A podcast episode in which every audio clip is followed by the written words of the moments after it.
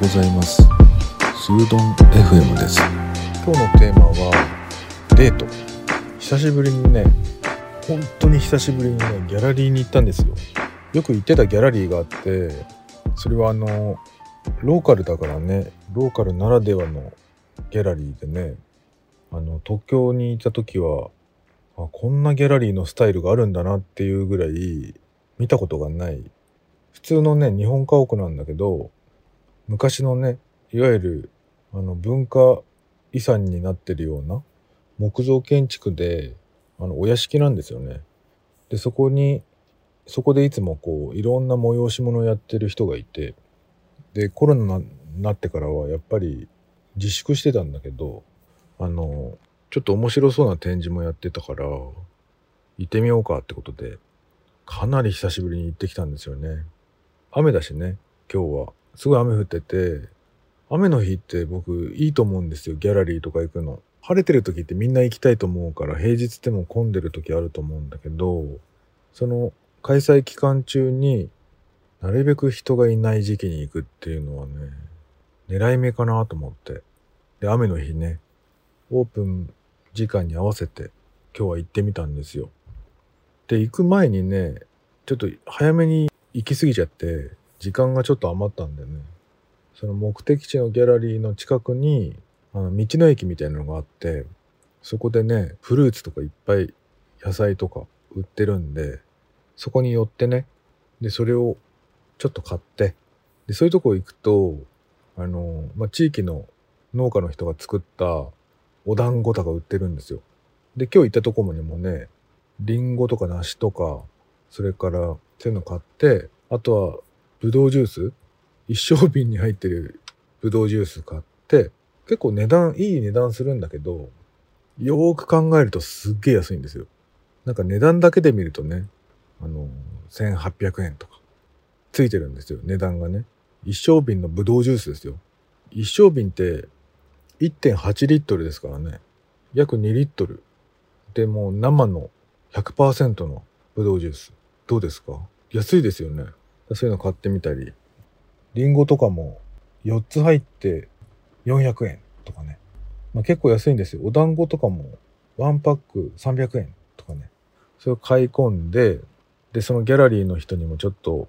あの、プレゼントでそれをいくつか買って、お土産にして行ったんですよね。で、そしたらね、僕ら以外にもお客さん来てて、そのオープン時間にね、一組別の人が来てたけど、まあそのギャラリーすごいでかいから広さがあるんで、何十畳ぐらいあるんだろうあれ。大広間、襖を全部開けちゃうと40畳ぐらいあるんじゃないかな。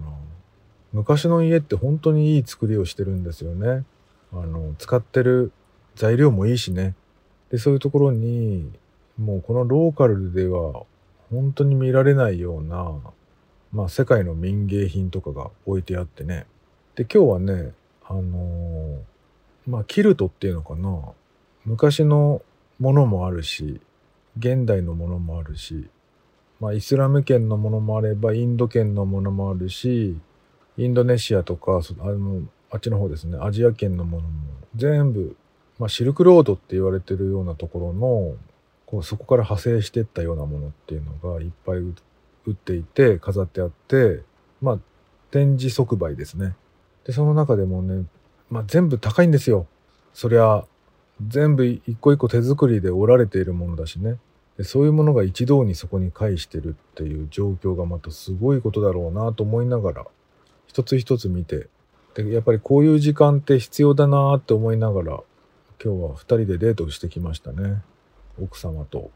で、やっぱりでっかいね、ラグみたいなやつ欲しいんだけど、まあ値段が相当するしね。あ、これいいなと思ってパッて見てみると、まあ2、30万っていうね。まあでも多分それでもね、まあ東京とかアメリカとかで買うよりは全然安い金額だと思いますね。もう多分、これが売られてるのは本当嘘みたいだなっていうようなものも売ってるんですよ。で、これがもう本当にこういう田舎にあるっていうのが本当に面白いですよね。まあ日本もね、知らないとこだらけですよ。僕もやっぱりこっちに移住してくるまでこういう場所が存在することさえね、知らなかったしね。まあ楽しんで。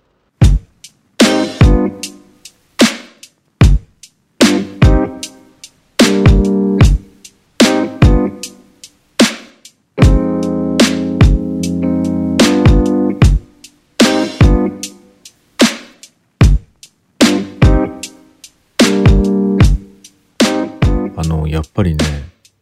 都心とかにある、その大型の美術館とか、そういうところにはね、やっぱり集客力とかでは叶わないんですよ。なんだけど、まあ、財力は違うにしてもね、その、なんていうのかな、センスが違うんだよね。もう、そのオーナー、個人のね、オーナーの人が、個人のギャラリーをやられてるわけなので、なんか一人の目線で、こう、ものも集められてるし、イベントも作られてるから、その好みが合致した時の深さが、なんて言うんだろう。合致するというか、整ってるっていうかね。そういう意味でやっぱりローカルのギャラリーって、すごく面白いところいっぱいあるんじゃないかなと思うんですよね。で、一つね、その都心なんだけど、都心から行きやすいギャラリーで一つ思い出したのがね、あの、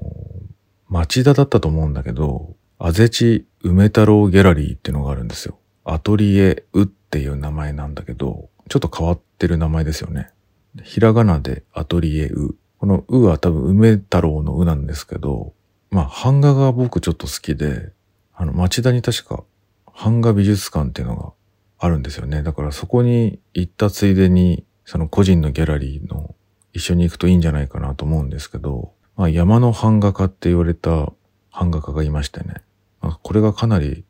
なんというかモダンにも見えるし、あの、いわゆる版画ではない絵作りっていうかね、ちょっと民芸的にも見えるし、あの、まあ、雑誌の表紙をずっとやられてたりしたので、見たことある人もいっぱいいると思うんだけど、なんかライチョウの絵とかね、あの山にいる鳥の絵とかね、あと、その山登りしてる山男のこう髭面のなんかリュック背負ってる絵とかね。なんかそういう、まあ割と特化したモチーフを描いてる作家がいるんだけど、その人のギャラリーがあってね、すっごいちっちゃいんだけど、一軒家だし、行きましたね。で、当時は、やっぱ版画だから、プリントされてるものがあってね、変えたりとか。もう本人がもう亡くなってしまってるんで、すられてるものが限られているっていう状態で、まあ貴重なものなんだけど、あの、絵画ではないからね、版画ってだいたい10枚吸って、その版を壊しちゃったりとか、版木の方をね、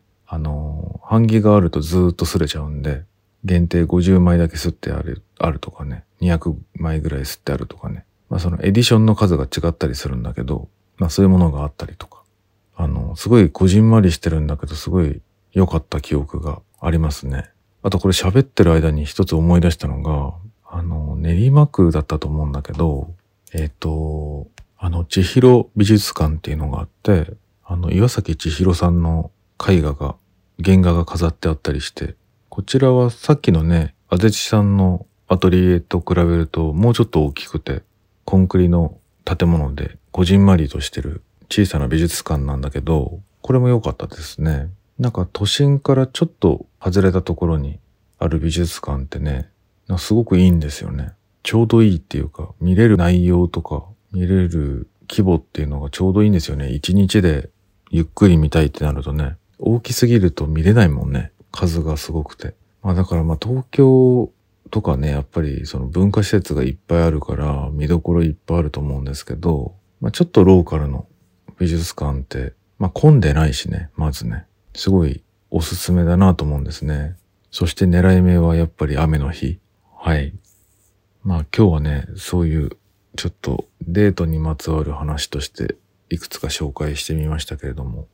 まあ、帰りにね、あの、ちょうど昼間だったんで、お腹空いた、空いたよねって言ってね、まあ、僕らはその、ローカルのギャラリーで、布というか織物というか、あの、絨毯みたいなね、ものを買ってきたんだけど、小型のね。で、まあ車で行って、それを買った後ね、またドライブしながら帰ってくるんだけど、その道すがらにね、あの、ローカルだと、なんていうの、ドライブインっていう、またこれも、なんていうの、ドライブインって書いてあるんだけど、あの、アメリカとかだとさ、個人で、よく映画とかで、ダイナーとかね、あの、こうガラス張りで、ちょっと平屋の、なんていうの、レストランみたいなのあると思うんだけど、あれの日本版ですよね。いわゆる国道沿いに、そういう、あの、ちょっと休憩どころみたいなのが、何キロおきごとにこうあるんですよね。で、多分、昭和の建物だから、ドライブインっていう名前に当時流行ったんでしょうね。そういう名前の付け方がね。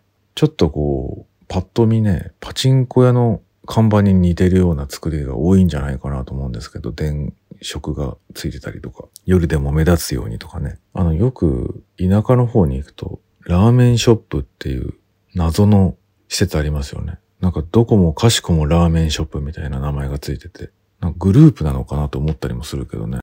でもあれ多分個人経営なんですよね。なんかそういうのと似てるかもしれないね。で、ちょっと気になるね、ドライブインがあったのでね、入ったんですよ。まあ僕らしかいなかったけど。それがまたすごい味があって、もうザ昭和みたいな、もうなんていうの、食堂っていうのかな。中がその厨房になってて、その厨房とテーブル席の隔ててる壁みたいなところにいっぱいこうメニューの札がかかってるようなね。で、奥の方には小上がりの座席もあって、まあ、結構団体が来てもそれなりに入るんじゃないかなっていうぐらいの建物でしたけど、あ、これは当たりかもなと思ってね、ちょっとノスタルジックにね、あの僕らはラーメンを頼んだんだけど、えー、まあ美味しい、まあ美味しいにもまあ、なんていうの？いろいろあると思うんだけど、まあ普通に食えるっていう、安定の味っていうね、あの、目つぶって食べたら多分日本全国どこも一緒みたいな味、安定の味だったんですけど、でもね、食べた後に気づいたけどめちゃくちゃしょっぱかったんですよね。あのその後ちょっと具合が悪くなっちゃうぐらいね塩分の強い食べ物でしたね、はい。まあ、あまりオチもない話でしたけど、ま、ギャラリーの見に行った後はね美味しいものを食べた方がいいですよね。ちょっと失敗したかなっていうそんなデートの日でした。はい。それではまた。